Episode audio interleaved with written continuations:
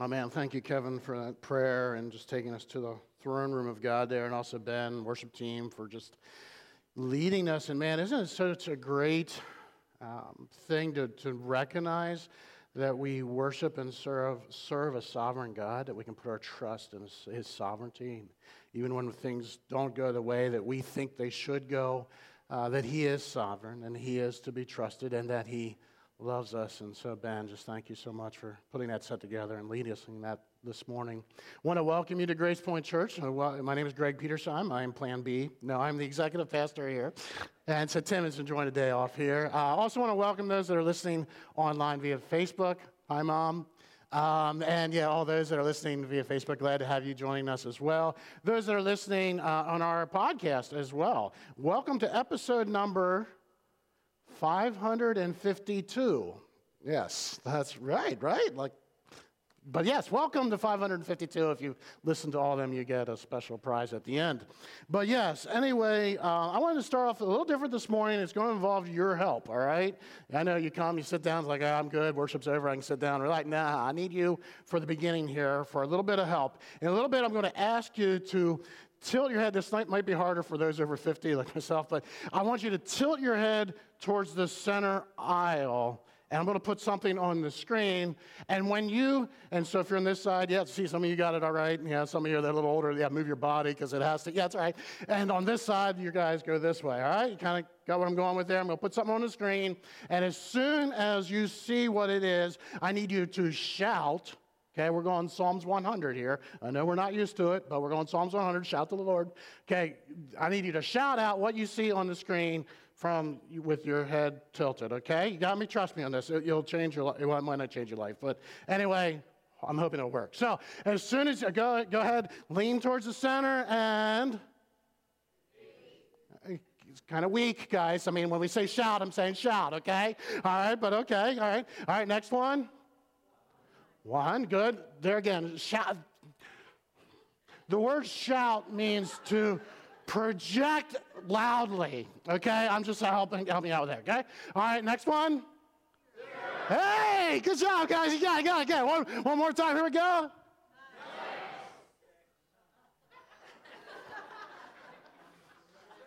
Six. Six not. Not. It's a six. Okay, it's a six. Well, good news. If, if guys, if you, you, know, you, can, you can restore yourself to the upright position now.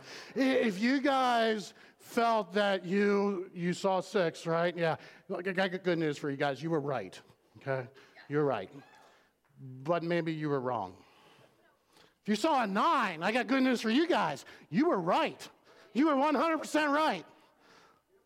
But you maybe you were wrong. What's the difference, right? The difference is our perspective. The difference is how we're seeing things. And sometimes, I don't know about you, but there are some times in my life where I know that I am right. I know I'm right. Those around me even affirm I am right. And then a little later, I find out maybe I wasn't as right as I thought. Maybe I was wrong. Because from my perspective, I thought, I knew I was right, but maybe I was wrong. This morning, we're going to be looking at a story. We're in our backstory series. We're going to continue in that. We're going to be looking at a story that I think is familiar to, to most of us if we've grown up in the church or even if you've been around the church, and that's the story of Job. And the story, if you know, if you remember it, you know, it's, it's kind of this, this righteous guy, this man who did everything right, and God Himself was even like bragging on him for how right he was and how righteous he was to, to Satan, saying, "Hey, look, have you considered talking to Satan? Hey, can you consider this Job guy? He's like righteous. He does everything. Like he even he even offers sacrifices for his family just in case they didn't do it right. This guy is righteous." And Satan's like, well, of course he is. Like, you've given him everything. He's richly blessed. He has all the finance. He has everything. He's like well known. He's greatly established. Like, of course he blesses you. You've given him so much. Take that away, he'll curse you. God was like, oh, okay, I'll take you up on that. You can take everything away, but you can't harm him. Okay. So in one day, everything gets destroyed of Job's his family, his livelihood, his reputation, his just er, his houses, everything. Everything is taken away. And he falls, naked I've came from my mother's womb, naked I shall return. Blessed may the name of the Lord be praised. And, and God is like, see, Satan, told you. It's not about the thing. This is a righteous man. This guy is righteous before me. And Satan's like, well, of course he is. Flesh for flesh. Like, you know, if let me allow him to, you know, create harm to his body, then he'll curse you.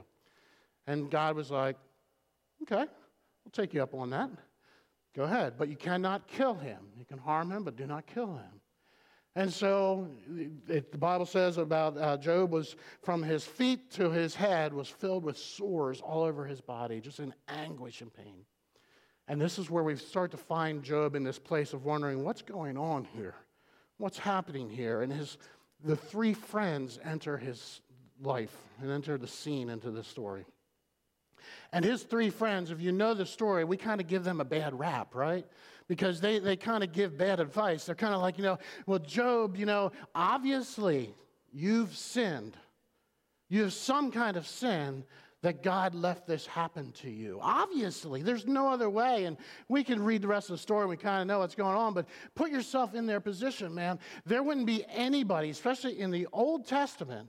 The Old Testament covenant was clear. It's like you do righteous things, God blesses you. You do bad things, God curses you. It's simple. Like that's what it is. And so obviously, there's no other even option here because all this calamity came upon you that you have some kind of sin. Fess up. And Job is like, I, I can't fess up. I've done nothing wrong. And no, you have. And these friends, these friends were good friends. These friends were better friends than, than I am to my friends. Apologize, I'll give you a heads up right now. In Job's 2 13 says, um, when they got together, they sat on the ground with him for seven days and seven nights. No one said a word to him. Seven days, seven nights. No one said a word to him because they saw how great his suffering was. That's friendship. That's some good guys that you want around in your life. That's some good people that you want in your life that are willing to sit with you seven days and seven nights and not say a word and just be with you. These were good guys. They were right but they were wrong. And so this morning, I want to see a little bit of the effects of what happens when we judge. When we judge rightly, but we might be wrong, and how that affects others around us. That's where we want to go this morning. Just want to zero in. And I tell you, this is not just an Old Testament story, it's not just something that happened back in the day. This happens now. This happens not even out there, it happens in here. And this morning, I, uh, we want to pause the story of Job here a little bit. And I want to invite my good friend uh, to come and share his story a little bit, and then we'll get back into the story of Job afterwards. But I want to invite Linford to go ahead and come up this morning. Um, Linford, I'll put up a, a uh, nice, embarrassing picture of you. Uh, he's a little bit older right now, just a heads up for those that you know haven't turned around yet. Um, Linford, I, have gotten to know Linford. Um, yeah, yeah, it's the same guy, right? It is like that. Yeah, okay, all right. Uh, here you go, man. I got to know Linford uh, a little bit uh, here through our men's group. Uh, just a shameless plug to Connect Groups. Uh, this is a brief announcement in the middle of our service. Uh, yeah, great to, to have Connect Groups, women's groups, we have men's groups, we have groups that meet as couples as well, just to be able to share life beyond what we're able to even share here, what's practical to share here. And so, got to know Linford a little bit uh, in our men's group, and he shared his story, and I was blown away, to be honest. And I was blown away by where he's at now, dependent compared to your life journey. I mean, it has been a journey for you, and still is, right? And so, when you shared part of your story, I'm just going to be touching on one one part here this morning, um, and I was. Prepared to prepare this service. You checked out. And I checked out, dropped, I'll put this up here, maybe it'll get a little bit better. Uh, I was just like, yeah, man, I'd love to hear your story and begged you and pleaded you and with you to, to share. So, um, can you take us really to, to this point? I mean, we all have defining moments in our childhood, and, and you had one that was uh, maybe unique and maybe definitely defining. Um, can you kind of paint that picture? Yeah, how old you were, kind of what happened, and just kind of start us off here. Okay. Um, kind of start off just kind of the way I was raised. Um, I was raised in a very conservative, beachy Mennonite home uh, for the first, you know, seven years, eight years of my life. Um, you know, and we were taught to, you know, there's certain ways that we live, there's certain ways that we talk, there's certain things that we do. Um, you solely rely on family, you rely on the church, um, and that's, that's the key to, to your life.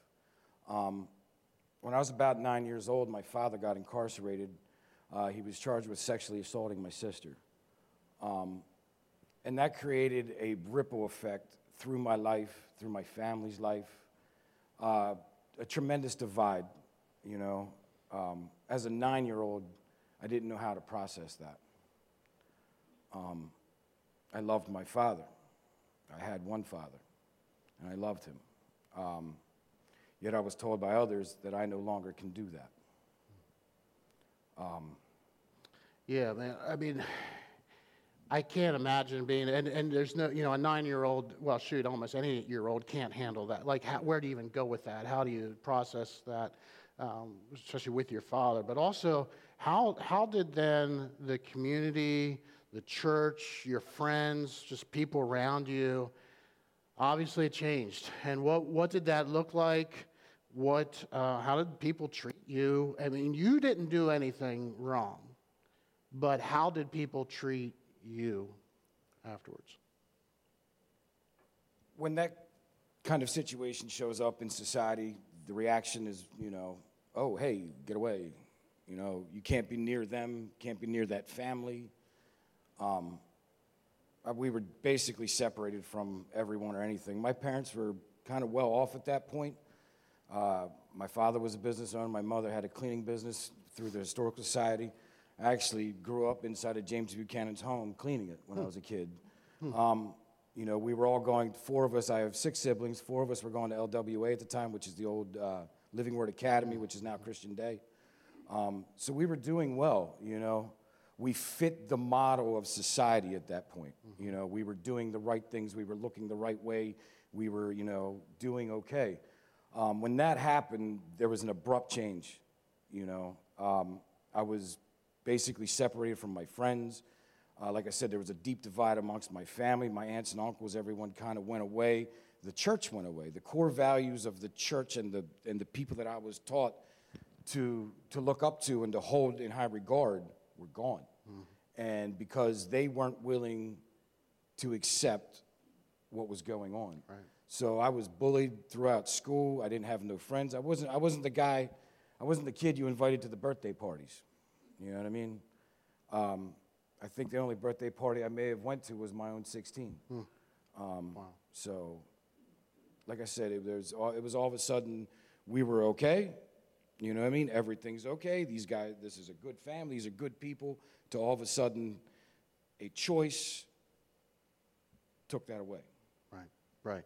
Which wasn't your choice. Yeah, I mean, this, this was something that affected you, but, but yet it definitely had an effect on how you, I can't even imagine, how, how you see the world, how you interact with the world, how you now, who is Linford, like growing up as a teenager, is all this stuff, like, you know, so how did this, that change, um, that, that event affect your life even going out, like, you know, further down the road? How did you respond, even down the road, partly spurred on by, yeah, being bullied, being, hey, no one can be around you, you're not getting invited, all that, you know. Yeah, how did that manifest itself later? Um, I guess the word would be anger, rejection, self worth. Um, you know, I, I I became somebody I wasn't supposed to be, um, and it led to a lot of dark places in my life. Uh, through the men's group, we talked about some things. Um, it took me into addiction. It took me into incarceration. It took me into a lot of mental health.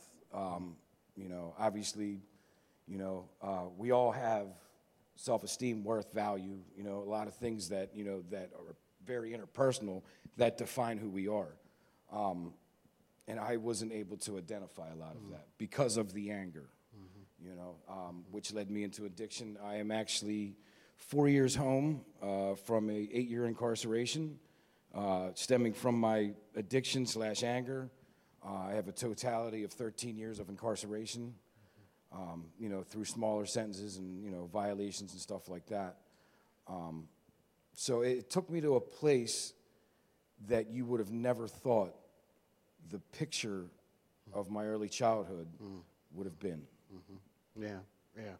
Well, yeah, I got to hear a little more of this story just eventually, you know, through the men's group kind of thing. But, you know, what I was surprised with was how in the world did you get here? Like, I, I heard someone talking who was in touch with their anger, in touch of those those issues. I heard someone who is very compassionate towards others. I was I heard someone. I'm like, how in the world does a person go from your low point to where you are today, like your perspective of who God is, who the church. I mean, you're here in a church, you know, that turned their back. You know, we didn't, but I mean, uh, you know, an organization turned their back on you. You know, how in the world do you get from there, the blow, to, to now sharing a stage in front of eight million people? Well, that, that's your fault. um, no, it's a lot of, you know, obviously inside of cars, eh, you know, you're sitting inside of a prison cell, you have a lot of time to think. Um, it just came down to a lot of things. Like, there was a lot of people that came into my life in incarceration. I actually lost my best friend, one of my very best friends, while I was in there. And I formed a very, very special relationship with his parents. Um, we recently lost hmm. Marilyn. right. She was like my second mother. Mm-hmm. Um, she taught me about humanity. Hmm. She taught me about compassion. She taught me about this unstoppable love that God does have. Hmm. And He brings that through His people. You know what I mean? You know, mm-hmm. Them stepping into my life at that moment just, you know, kind of propelled me and taught me that, listen, there is humanity out there. And, you know, the faults of humanity don't need to be my faults. Um, just a lot of things, you know. Um, realizing that I no longer have the right to victimize people with my anger. You know what I mean? There was, that was a big, big step for me. Uh, lost my father during incarceration, lost my grandfather during, during incarceration. And, you know, you kind of come to a point in your life where, you know, is this really the value that I have? Mm. Is this really my story? Mm. You know, and it took a lot of forgiveness. I had to let a lot of things go. Uh, I had to realize that there was a lot of faults of my own that created a mm. lot of things, mm-hmm. and that the things, and like I said, the things that were done to me weren't my fault. Right, right. Um, grace is a big one. Hmm. You know, Yeah. we it's given to us. We don't deserve it, but it's uh, it's there. It takes a long time. took me a long time to see that, um, but I believe that's probably one of the biggest is, biggest reasons is is the grace of God and the grace of God's people. Yeah, and it, it takes even longer to then learn to extend that to others. Yes, Uh, But sometimes, yeah, the grace for, for ourselves is very hard because we know we don't deserve it, and yeah, it's so deep. So if you could go back and talk to that nine-year-old boy, if you could go back in time and say, "Hey, let me tell you a couple things," what what would you say to that nine-year-old boy? Uh, that you have worth. Um, that there is a lot of value in humanity. There is an incredible journey that you're going to go through. It's going to be very, very difficult, uh, but choose kindness instead of anger. Um, you're going to meet a girl in a couple of years that you're going to marry, um, and uh, life is, is going to be okay as long as you're willing to allow it to be okay. That's awesome. So, Awesome. Awesome. Well, thank you so much for sharing. Let's give him a round of applause here for having the courage to stand. Let me give you a hug, brother. Good job. Good job. You want your coffee? Uh, yes. just, yeah. Powerful testimony, right? God is good. And, and we see in Linford's story um, the effects of people who are right. Um, you know, as a community, I, I grew up in the church that was in his neighborhood. I, I don't remember uh, the events, um, but I, I, am pretty sure as a church, our stance uh, uh, growing up in a conservative church was you separate from sin. You know, you're holy, you try to separate. You don't go around those people. And I'm sure that was the message that was sent. And I, I want to ask forgiveness for that on behalf of the, the church to, that treated that nine year old boy wrong, even when we were right. Even where our, our heart, you know, we were trying to do the right thing, but we were wrong. And as we continue in the story of, of Job and looking at the backstory of Job, we, um, we often don't hear about the fourth friend. There was a fourth friend, and his name was Elihu. And he was a young man, and he was sitting and observing everything that was going on, the wisdom that the three friends were, were offering Job. Job, as he was interacting with them and with God. And he was young, but he was silent because he wanted to respect his elders. But it got to the point in his stirring that he's like, I can't take it anymore. I got to speak, guys. I'm sorry. I know you're my elders. I should respect your wisdom, but I think you're wrong here on something. I need, you know, this man didn't do anything wrong, and you can't find anything that he did wrong, but yet you still condemn him. You still say, he's, there's something wrong with you. That's the problem. And you're condemning someone with no evidence and not knowing the whole story. Maybe there's something, maybe there's a different perspective to look at here. And, and even in uh, his interaction with Job, we see him in uh, 32 2. He says, But Elihu became very angry with Job for justifying himself rather than God. For saying, hey, I'm, I'm right, I've done everything right, I'm good, I'm righteous, rather than saying, well, maybe, maybe I need to humble myself before God. Maybe God's got something going on here that I don't know. Maybe his ways are higher than mine. I don't know. But he, was more justifying himself. And this uh, Elihu argues that Job's, maybe Job's suffering was meant just to teach him humility, a reliance on God. And there's a, a quote by Rick Joyner that has stuck with me throughout the years. And part of it is because the way he starts it off. And he said, The answer to all of God's tests I'm like, ooh, I'm listening. Like, what? I mean, God, all of God's tests, one answer? This is great. Give it to me, kind of thing. And this is what Elihu was trying to say: is the answer is die to yourself. Humbling ourselves before God, the sovereignty of God that we sung about here this morning. Humbling ourselves before Him and saying, you know, listen, I don't know what's going on, God, but you do, and I trust you and I'm letting my yielding my life to you. I'm dying to myself. After this, um, Elihu um, spoke. Then, then God came and spoke to Job. And I tell you what, when you read that in the last part of Job, uh, it was God was a little bit firm, aggressive uh, to this righteous man that he was just bragging about, kind of thing. He was very firm and kind of like, you know, where were you? Who are you as a human? Like, what are you thinking? Like, where were you when I laid the foundations of the earth? You know, do you do you tell the sea where to stop and all that? Do you do all that? Like, where? And it just goes on for a couple chapters, just kind of, you are human, I am God, trust in me. And after Job hears from Elihu, Elihu, and also hears from God, he repents. And he just humbles himself and says, I spoke of things that I did not understand. He was right. He didn't do anything wrong. He was right.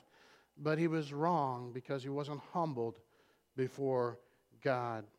And we know the story. We all love this story because God then gives him back double of what he had before, and it's a happy ever, ever after kind of ending. And I want you to notice one thing here. I want you to notice the timing of when God gave back everything to Job after he'd repented. It's found in Job 42:10.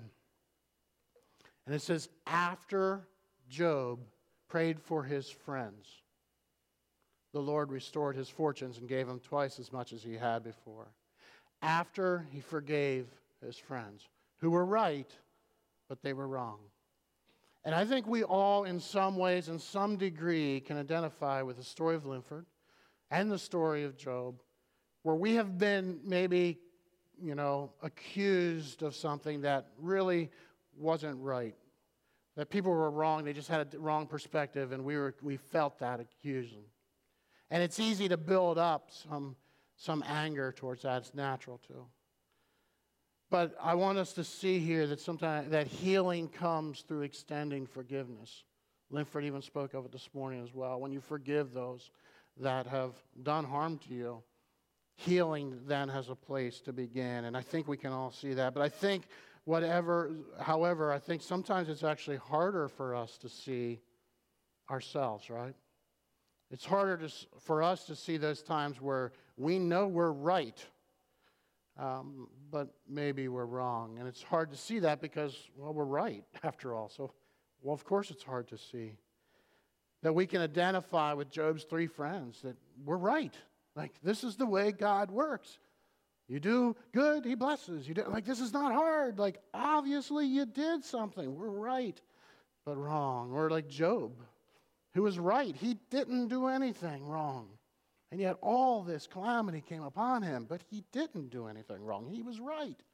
But he was wrong because he wasn't humbled before God. And and us as a community, the way that we reacted to that nine year old boy, we were right but we were wrong. But sometimes it's hard to see that when we're right because of our perspective. What if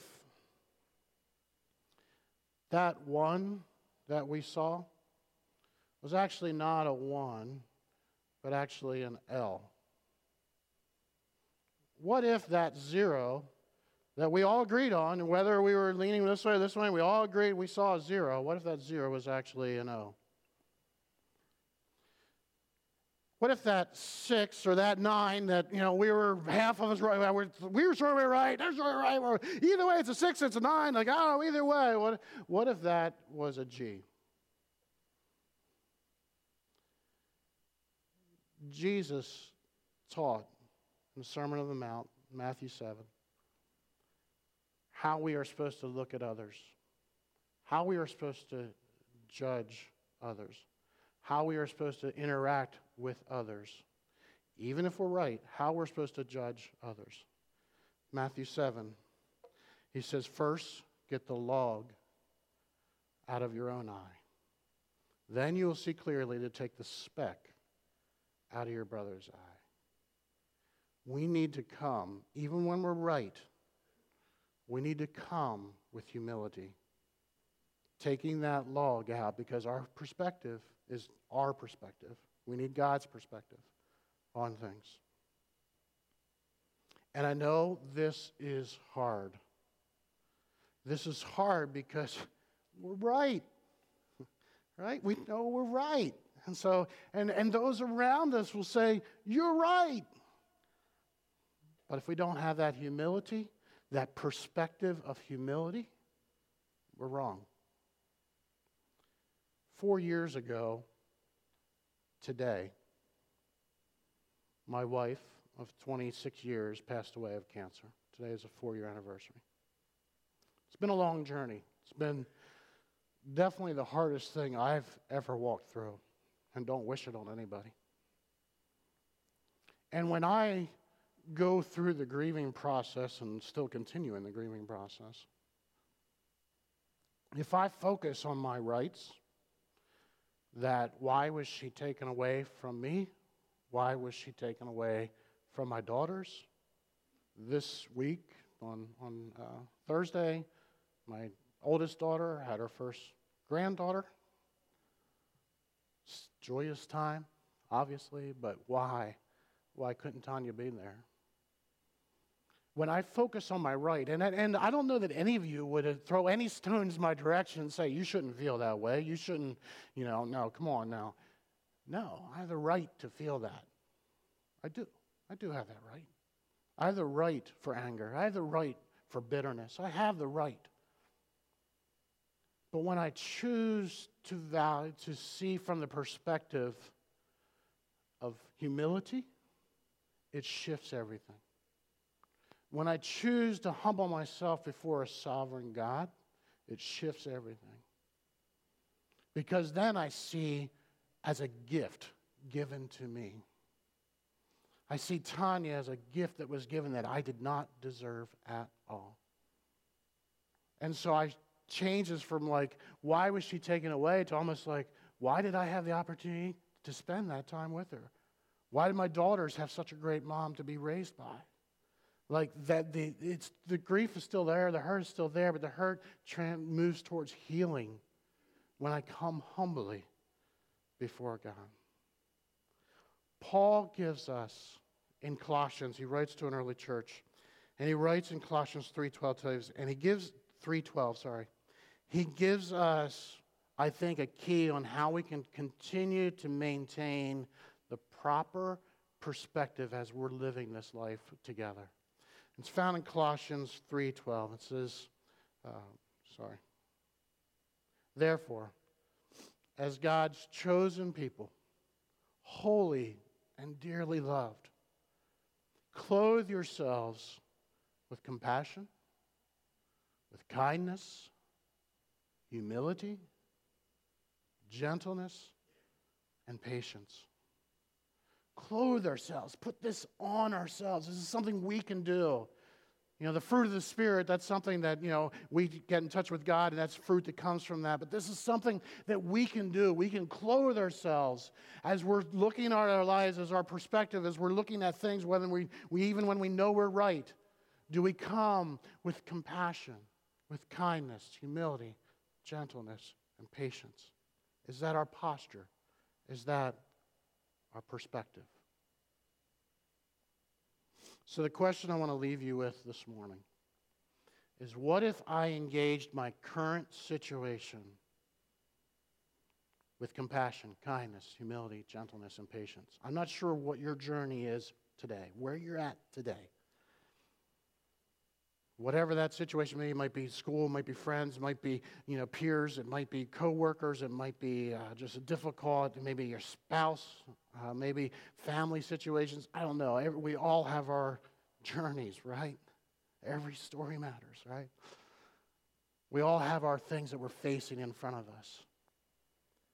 My question to you is what if we engaged that situation from a perspective of compassion? From a perspective of kindness, of humility, of gentleness, and of patience, what would look different? What would change if we did that in our lives?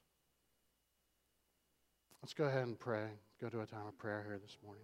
Dear Heavenly Father, Lord, you are a good God. You are a sovereign God. You're in control even when we don't understand what's happening. And even though at times it doesn't look the way that we want it to look, you're God, you're sovereign, your ways are higher than our ways, your thoughts are higher than our thoughts. And Lord, show us. Reveal to us. We want to take some time just in silence here, Lord. Reveal to us those things that, that maybe we feel that we're right, and actually, from your perspective, we might be a little bit wrong. Help us to see those. Send your, through your Holy Spirit, please enlighten us. Just show us those things, Lord, that, that we might be wrong in the way that we acted, the way that we reacted, the conversation that we've had. Reveal yourself to us, Lord.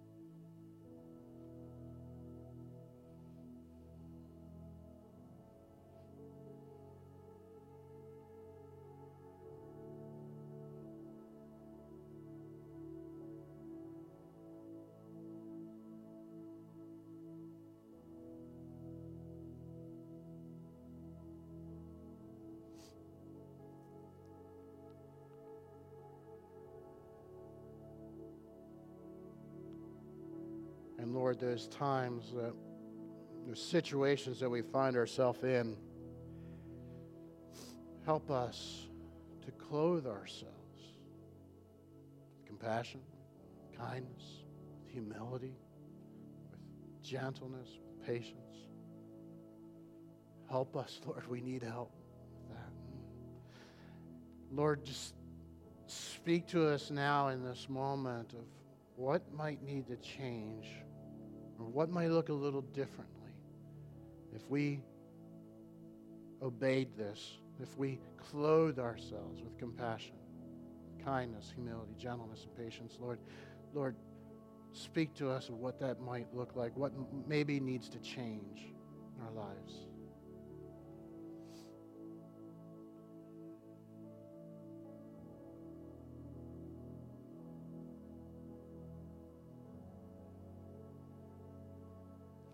Lord God, thank you for being such a loving, good, good Father that we can build our lives on. That we can exalt you and, and we can follow you because you are a good God and you love us. You work things out for our good even when they don't look that way because you are sovereign and you are in control and we would want, not want to put our faith or trust in anything else but a sovereign and a holy and righteous and perfect God. Thank you for being that God. In Jesus' name I pray.